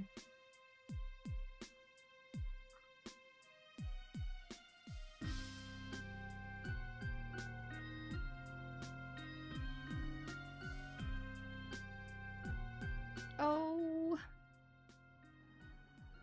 Okay. What is happening? Wow. Okay, cut back to the house. Um, we're gonna have some comic relief. Who are these guys? Some completely random people are showing up the door. And we still have our Shelly, who came down in her amazing pajamas with ruffles all over. Those are pretty stylish. oh my goodness. So apparently it's guys from the search party, and Right. they're also buffoons. Oh, they're Canadians. Of course. Look for the killer. Oh, his hat. His hat. Wait, Look at the one on both hats. right. The one on the right, though. Do you It's- see the um the black and white checkerboard or Black- the chessboard hat? Yes, black and white. Uh, beanie cap. I don't even know what kind It's a of. it's a hybrid. It's a Yeah. hybrid. I I don't know what that even. It's like a large yarmulke. Oh my God! It's it's, one fifth yarmulke, It really one is. fifth beanie, one fifth baseball cap, one fifth shower cap, Yes, that's what it is. and one fifth WTF. We love this. with black and white checkers. Perfect. So that was a cute, yeah, little cutaway comic relief because now the girls have a moment of relief where they just get to have some fun and laugh at these buffoons. Um, but a little scared because, uh oh, now our Shelly girl is gonna be all alone. So yeah, the killer is definitely opening up that attic door to come down, I think. This is great. We're entering our final sequence and take a look at this wreath. Okay, Yes, I'm in the spirit. I'm in the holiday spirit, and there are spirits on the wreath. I see whiskey, I see vodka, I see gin. And that is why I have one of those little spirit bottles for this movie. Perfect. The little Jameson. So I'm I'm actually making a wreath right now out of pine needles. Oh my goodness. It's I think it's gonna turn out pretty well. With some spirits. Do you know what I'm gonna name my wreath? What? Aretha Franklin. Of course you are. Yeah. of course. I can't. I need. I'm so late, but I need to get one, and I want to put the little spirits on them. Yeah, you're it's late. So cute. but you're late for a very important date. Is the thing. It's true. Um, Ooh, I like the way the door closed on Phyl, which is our Shelly girl, with the amazing pajamas. um, because all of a sudden she enters the room alone, and then the door slams shut, but it wasn't her pushing the door. So now we have another phone call. Very, very worried. Oh no, it's a big piggy. Look, it's amping up too. That's great. I don't know why I like the voice saying piggy. yeah, that's perfect. He's just being so random on the I phone. think we, we both we both love that because it's so comical. Well, but the voice is really creepy. But I, what I love is just the sounds in this Mhm. movie are Mhm. amazing. Hey, some more vaudeville stuff here. Some more Americana. Um, there was a, a little mini poster by the phone of some 1920s strippers. Oh yeah, 1920s strippers. and that shows up again in Friday the Thirteenth Part Four in the Yes, it does. in the uh, movie that they're watching. You know, inside the movie. You just have to love how this uh, Black Christmas influenced literally everything after it. And and how about this sequence where Oh we're goodness. literally seeing how telephones worked. this is amazing. This huge patch bay. I don't even know what you call it, but it's amazing. And this Patch is bay. yeah, this is when I don't know what it's called. No, that's what it's called now. A big patch it. bay. Forever, yes. yes. Oh god, I know. This is when they find out where the call is coming from because Jess was able to keep him on the phone. And so we get amazing, you know, crazy voices. Mm-hmm. Billy! Where's Billy? Look at this guy, and, and and it's manned by one person running around this huge Oh, building, trying to to keep track of all these phone calls. Oh no. Billy! This is this is from the days when there was an operator. Yeah, heck yeah. Remember the operator who used to exist when you dialed zero? Yeah. Operator. Oh man, I miss that. And then you say, operator, get me yards one one three four. Nice. Okay, Connecting. important moment that we find out the calls are coming from inside the house. Look at this. Look at this moment. And John Saxon is the one who realizes it too. He's like, oh shit. The calls are coming from inside the house. You need to get out of there. Um, 100% brilliant actualization of one of the most classic 20th century urban legends. Oh, I love it. And So get out. Get Yeah. out. Well, he's trying to, to call the cop that was supposed to be watching the house, and Yeah, he well, has somehow died. Yeah. So that's interesting. So the killer is leaving and coming back. So we know that. And and what's the body count? Is that four? That is one, two, three, four. That might be five because we've Okay. got Clare, Mrs. Mack, Crazy Girl, and Shelly pajamas. Oh my god, that's right. Pajamas? yeah. So Wait, wait, is she AKA pajamas? yeah, now she's pajamas. Oh wow. All right. Okay, so the cop, the silly cop, is trying to relay the information that just get out of the house. He's not supposed to tell her that the calls are coming from inside. Um, he does not do this very well. No, he bumbles this entire thing. Um, so he's he's kind of like a prototype for the for what we call Deputy Doodah. Yes. In fact, he's the original Deputy Doodah. Nice. Oh, see, and he just he tells her Look at that line though. Look at that line. That's never gonna get old. He says, "Jess, the caller is in the house. Oh, it's that will so good. never get old." and then she looks at the stairs. It's such a cool moment. Okay, Woo! Chills down my spine. Okay. now this is and she officially is now our final girl. Officially. Oh, she is. She's the last one. And her collar is popping. It is so like the the volume of that collar. Yes. So she's calling for her friends. They are not answering. Boom! I'm gonna call it right now. Scream Queen. Listen to that. Hey, I love it. I'm calling it. Do you hear her screams right now for her friends? She's pretty good. Oh, she's so good.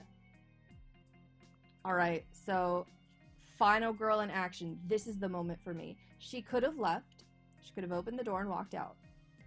However, she chooses instead to go to the fireplace and arm herself with a poker. A poker, which would make an appearance in many, Oh. many movies, So many. In FTT3, which we including yes, the one we just watched. Okay, but I love this. She decides to go up the stairs and and search. And this is why I think she is so Billy. Yeah, she is. I mean, this is Ginny with a chainsaw. Ginny with a chainsaw. I mean, look at this. She plays it so perfectly. You know, she's she's very um you can tell she's terrified, but I mean, she's still going forward to confront this maniac. She's ready for battle. I just think she plays it so well. Ooh, the wreath with all of our spirits. And except one of them looks like Bragg's apple cider vinegar. Amazing. Look at that.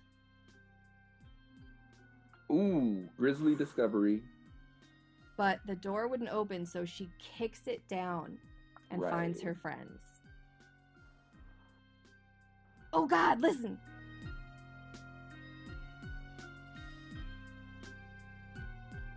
Hey, there's the killer right there. Yeah.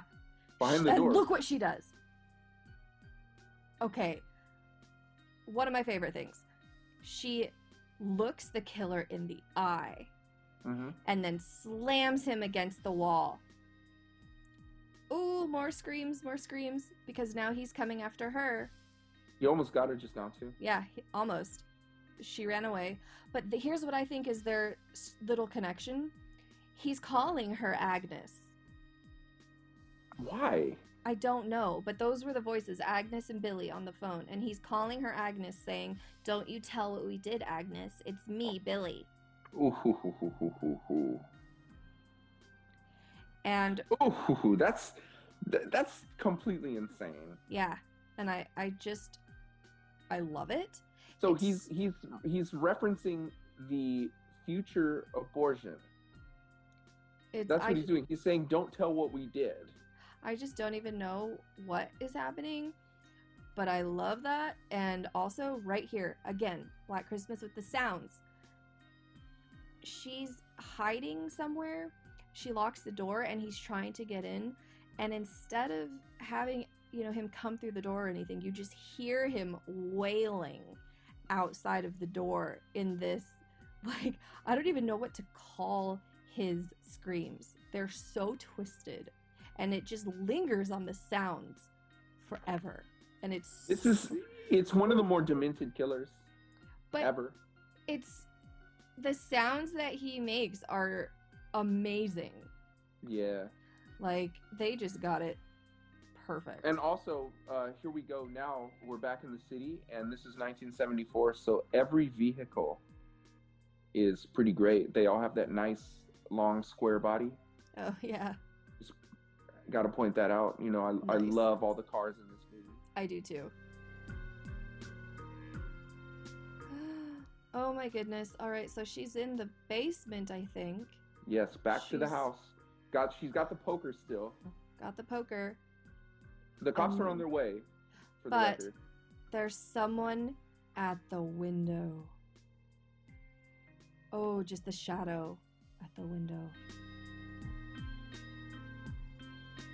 And she's hiding. See, this is what I'm talking about. It's really tense. I'm I'm edging my seat right now.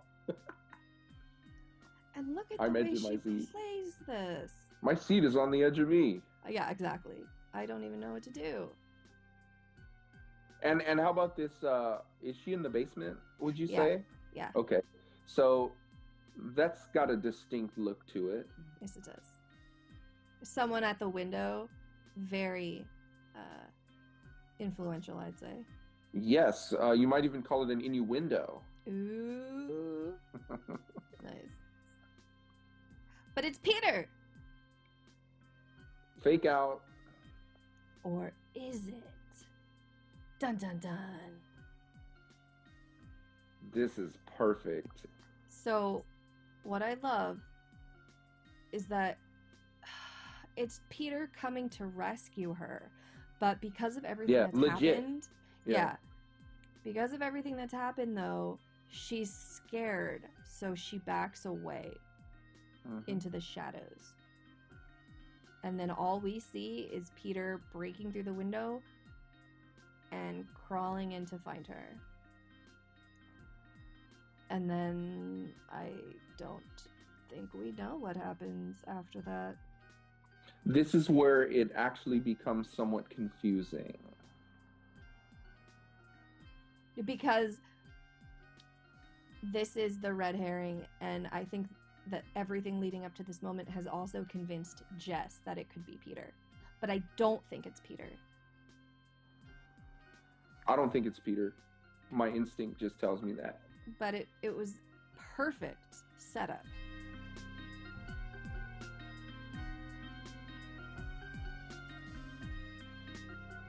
Don't you think? Yeah, it couldn't be better. Oh, he sees her with a poker.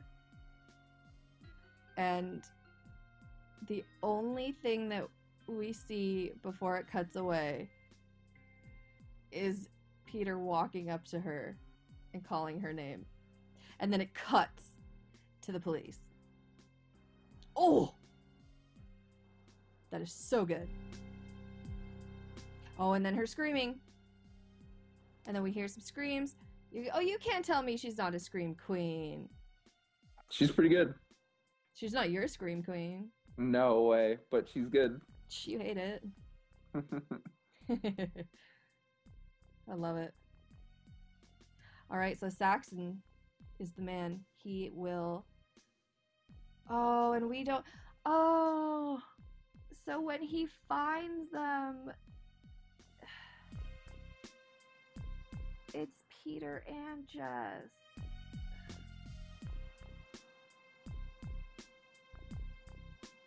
Oh, it's so tense.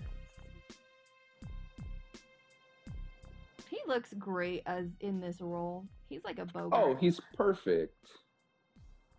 Okay, so we see.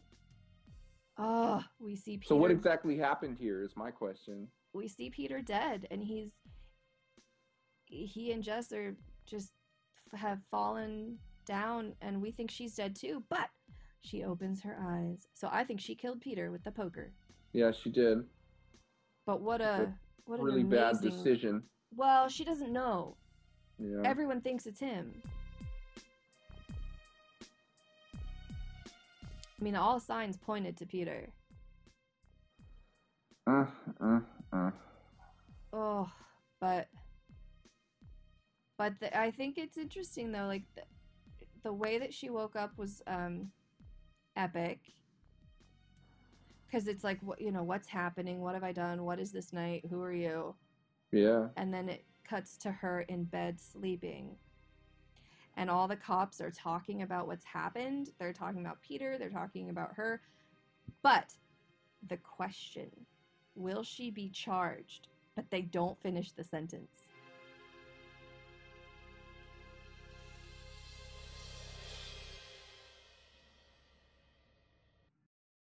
Wow.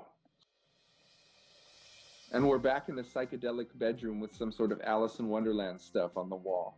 Oh, it's true. It's totally the Queen of Hearts. Yeah, we got the Queen of Hearts in the background. Oh my goodness. Or it's something, and the huge red clock next to some green wallpaper. I don't know what is happening. Um. See, look. Is she being charged? But they don't finish the sentence.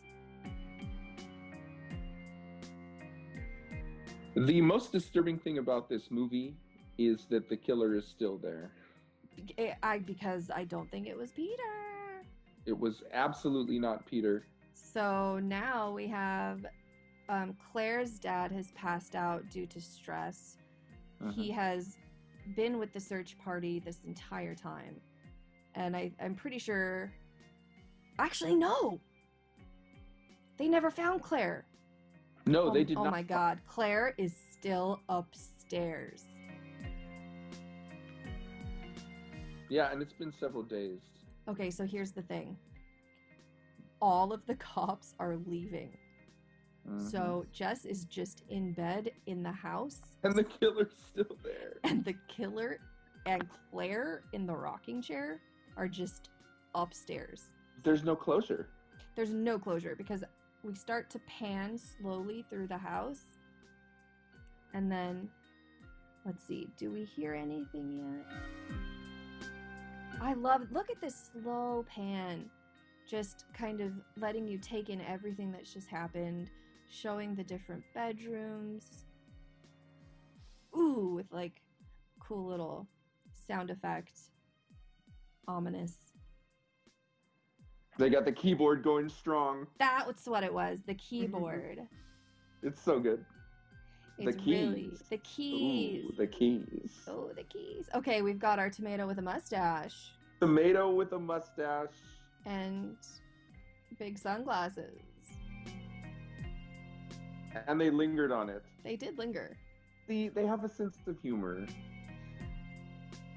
Oh God, here it, and then all of a sudden we hear laughter out of nowhere, and that it's so creepy. Yeah, and guess who that is? That is the killer. God, it's the killer, and he's still And he's there. still in the He's house. He's still in the house. So what's gonna happen now? Exactly. I don't think he'll he'll go after her. It's some weird thing. I know, it really is. All of a sudden, she's Agnes. don't tell what we But did. who is Agnes though? Billy. that was really good. oh God.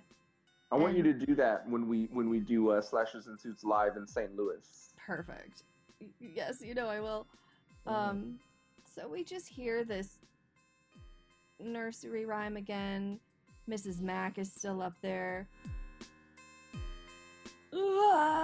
It's me, Billy. Look, she's still hanging on the hook. Okay, but Clare is just in the rocking chair at the window, and all we hear is Billy. Look at this. And then all of a sudden, we're panning out to show the house. But look at Clare in the candlelight. Come on. It's flickering upstairs. It's strangely beautiful. It, re- it's I know. That's what I'm saying. It's it's like eerily gorgeous. This whole scene, the way that they did this, is brilliant. I love it. Um, we've tracked out even further. We've got the house in the distance now. We've got Christmas lights on Christmas trees. We've got a cop who's probably just, you know, gonna be there at his post. But the phone starts to ring inside and credits. Credits roll, and we're done. And we're done. Credits roll as the phone keeps ringing. So there is no closure whatsoever. The killer is not only still alive, he's still perfectly well, and he's and he's in the house. and he's and he's calling. and he's and he's gonna kill again. Because look, there was no sequel. You know, this Black Christmas is a one-trick pony. There was no sequel to this, so the suggestion here is that the killer is going to run amok. well, he's calling And fuck, again. He runs. By the way, I love this kind of end credits where the scene keeps going behind the credits. Y- yeah, they all should have done this. I love this. Um, because you just see the cop kind of, you know, pacing around the door and you hear the phone call.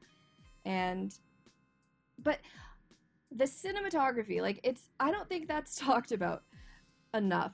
Like, you were just saying with the, the light on Clare, I have that same appreciation for the unicorn scene, the glass figurine. Right. Scene? I think is gorgeously done. So Agnes and Billy. Billy! And it's over. and it's over. and the killer is still out there. This is incredible. So that was Black Christmas. That was Black Christmas. I don't know what to do. I I love it so much. I'm so glad that we got through it without without like being so completely mesmerized for 5 hours afterwards like Yeah. last time because I went into yeah, a Black Christmas spiral and Oh, could so did I. could do nothing else for like a solid hour after the movie. Yeah, I had that Black Christmas fever. And you didn't even want to watch it. I know. I suggested to all a good night of all things. Um, I love it. a 1980s uh, Christmas slasher that we'll get to next year because um, we're going to continue the holiday theme, which is which is going to be really fun. We are. Um, New Year's Evil coming up, My Bloody Valentine, April Fool's Day. Those are peppered in though. We're gonna we're gonna stay in Canada for our regular uh, episodes. So, I mean, what an amazing introduction to Canada, by the way. So we should probably skip Leprechaun because Leprechaun is the St. Patrick's Day slasher movie, but uh, yes, I don't know. I don't know if we're ready for all that. I don't know. If, I don't know about about that. I don't know if we're ready for Leprechaun here. That's going to be like when we get into uh, Child's Play, Okay, and I'm actually like really that. excited for Child's Play because and and of course, um, what I would personally consider the best one of of those is uh, Puppet Master. Oh, I Puppet Master is incredible, incredible. I love Puppet Master. So we're gonna get into to a lot. Um, we're gonna keep the holiday theme, but our core focus is is to to document the progression of this amazing genre. And now that we have officially seen our first Canadian film here at the podcast, uh, buckle your seatbelts because we're going to stay in Canada for quite a while now. We've got about 15 movies from Canada to cover. So, and this is the vibe. I mean, I I feel like the excitement only increases over Canadian movies. Um, I am I am so looking forward to it. I'm like about to burst. I know, me too. Because the way that we were watching Black Christmas before recording Black mm-hmm. Christmas was so funny. Oh yeah, we, we were like on uh, Space Mountain at Disneyland yes. or something, yeah. and there was nothing. We we couldn't even talk right.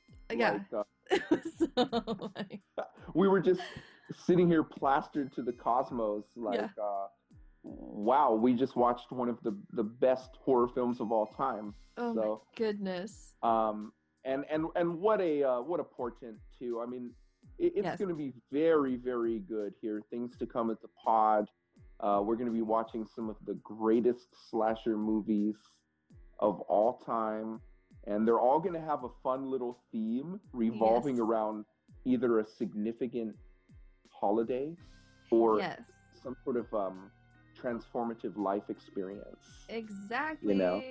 And so, always be ready. So let's see, episode two, FTT two, grab your sweater.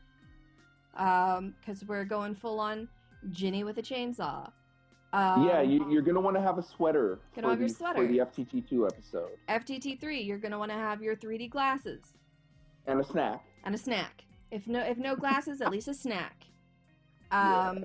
For FTT 4 is episode zero, and then Black Christmas, grab your spirits, your little bottles of spirits, and um, your wreath, and a wreath, uh, a Santa hat, whatever, whatever you have um, for the holiday cheer that is Black Christmas. Ho ho ho! And yeah, that's okay. So rating. Well, I'm just gonna go ahead and say it. Uh, this movie jingled my bells. Yay! Okay, it decked my halls. Oh my goodness! If you will, and by golly, uh, I am faithful to this movie. Okay, Ooh. so I have absolutely no complaints about it. Oh um, my! Uh, rum pum pum pum. Okay, we're doing a nine point five. A nine point five. Nine point five. Solid nine. Solid. I don't even need. There, there's no caveats here. This this movie is is one of my favorites. I have absolutely zero complaints. It is the epitome of a proto slasher film. It yes. inspired uh, not only my favorite film of any genre, Halloween of all time, but uh, it, it inspired this great avalanche of movies that we call the slasher. So 9.5. 9.5. You know what? Whew. I'm I'm so tempted to give it a 10. Ooh, Honestly, that's really bold. You know what? I think that it, is really bold. Because Are you know, do I don't know, I don't know, because I have one movie that's a 10. But the thing is, though, are we allowed to give multiple tens? I don't know. I don't know if we should be. I don't know if we should. I have one, and it's and it's it's the surprise. Have you have yeah. one that's that's definitely going to to be agreed with. I have my my ten out of ten that's probably going to be laughed at. Well, I I know it is, and I'm going to be having a lot of fun with it. Uh, either either either we can say you know what we can do? We can say we can give multiple tens, and then we can use 11. We can invoke the power of 11 if you want. We can do that. We can give one 11, but there has to be one number that we only give one. It goes to 11. So, okay, you know what? If do oh. 11, then then I'm on board with that. But otherwise, we we've got to keep our tens. No, nope. I'll keep. Uh, I'm gonna keep my ten. The one the one that it is because that's and I'm really that's my movie. That's my I'm movie. Really good. You know what? because though? otherwise we'd go to 17. I know. no, I'll I'll keep it there, which we won't even get to for a long time. But Yeah. If that weren't the case, this would be this a 10. would be a 10 so i i'm going to go ahead and say that as well um, if if i hadn't given my 10 away Yeah, then this would have my 10 absolutely. So I'm going to go 9.5 as well.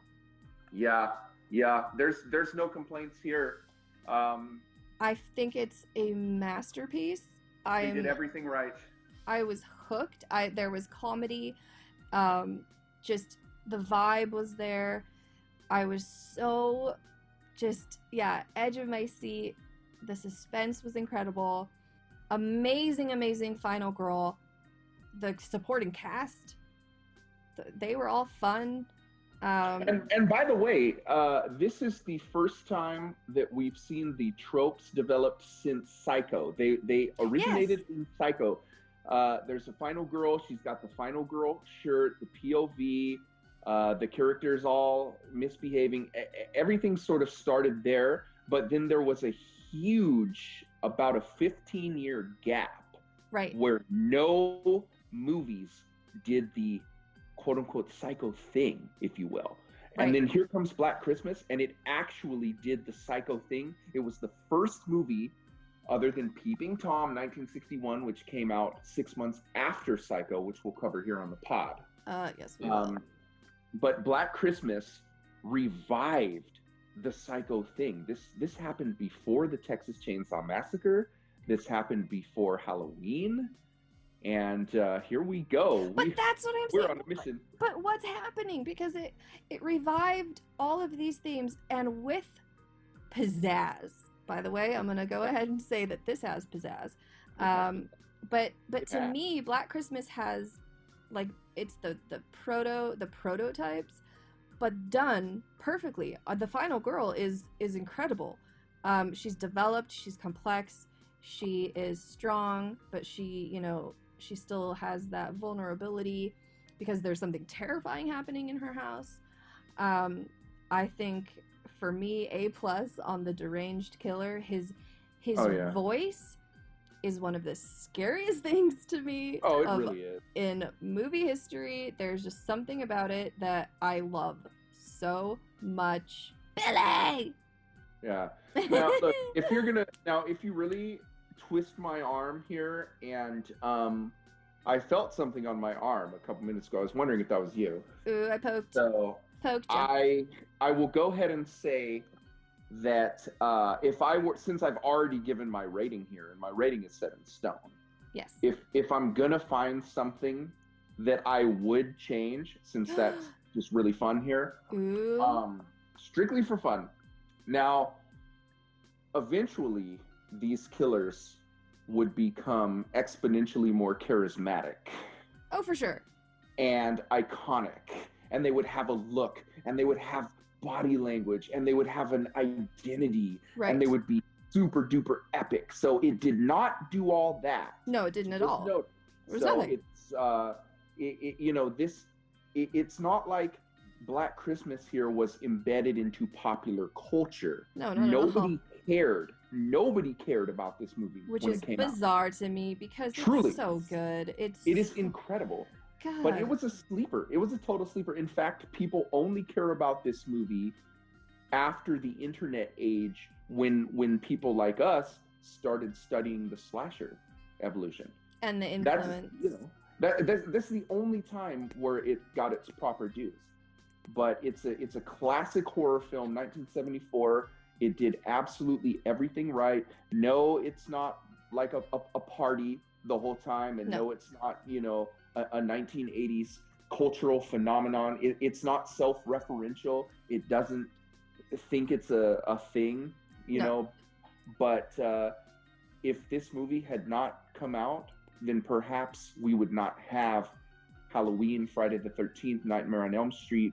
Perhaps we wouldn't have any of that. I honestly think so. I think that what they did and how they did it, the hockey mask guy, um, that strange Michael Myers photo in the background or poster, um, you know, the fact that uh, the crazy girl was having nightmares. Like, there's just there's so much in this movie, And I what I like about it though, so because it doesn't have any of the icon element, Yeah. what it does have though is the uh, the lingering effect of sound because it's all behind behind the scenes. It's it's everything you don't see, but it's everything that you hear.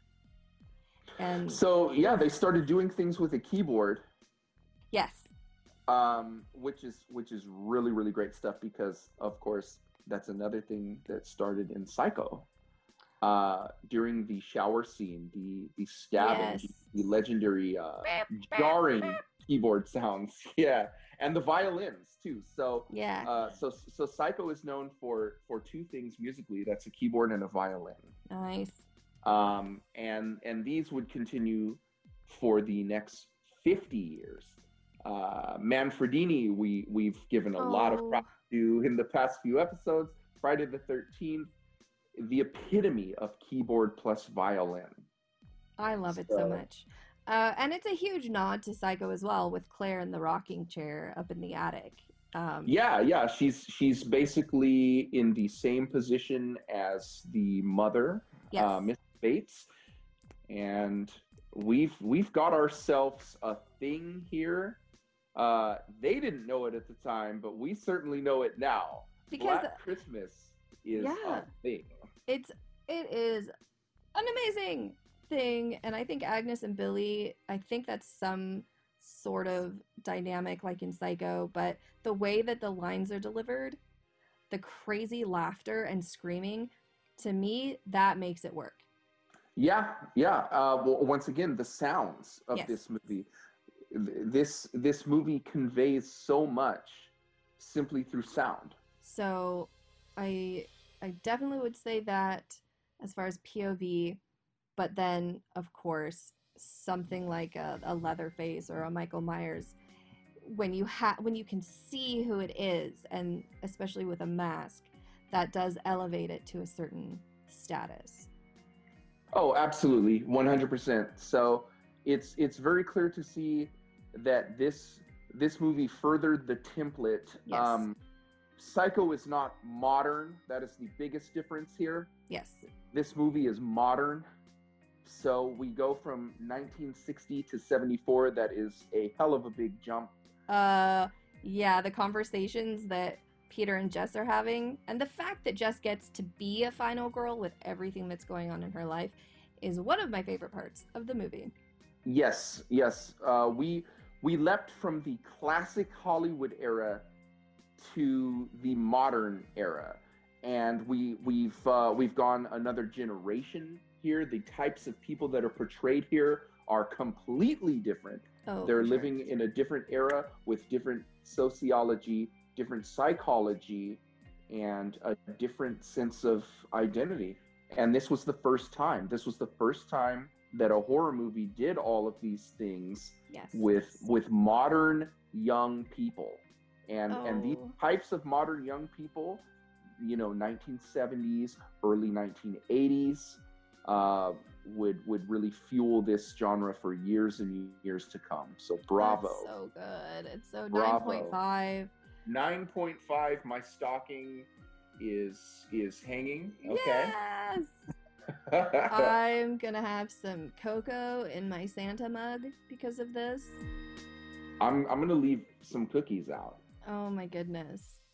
yeah It it just, I mean, just wow. Is, look this movie Oof. not only did it kill but it slayed Oh my. okay? it slayed jingle all the way folks all the way Have a merry, merry Black Christmas. Yes happy holidays. Um we love you and keep your suit on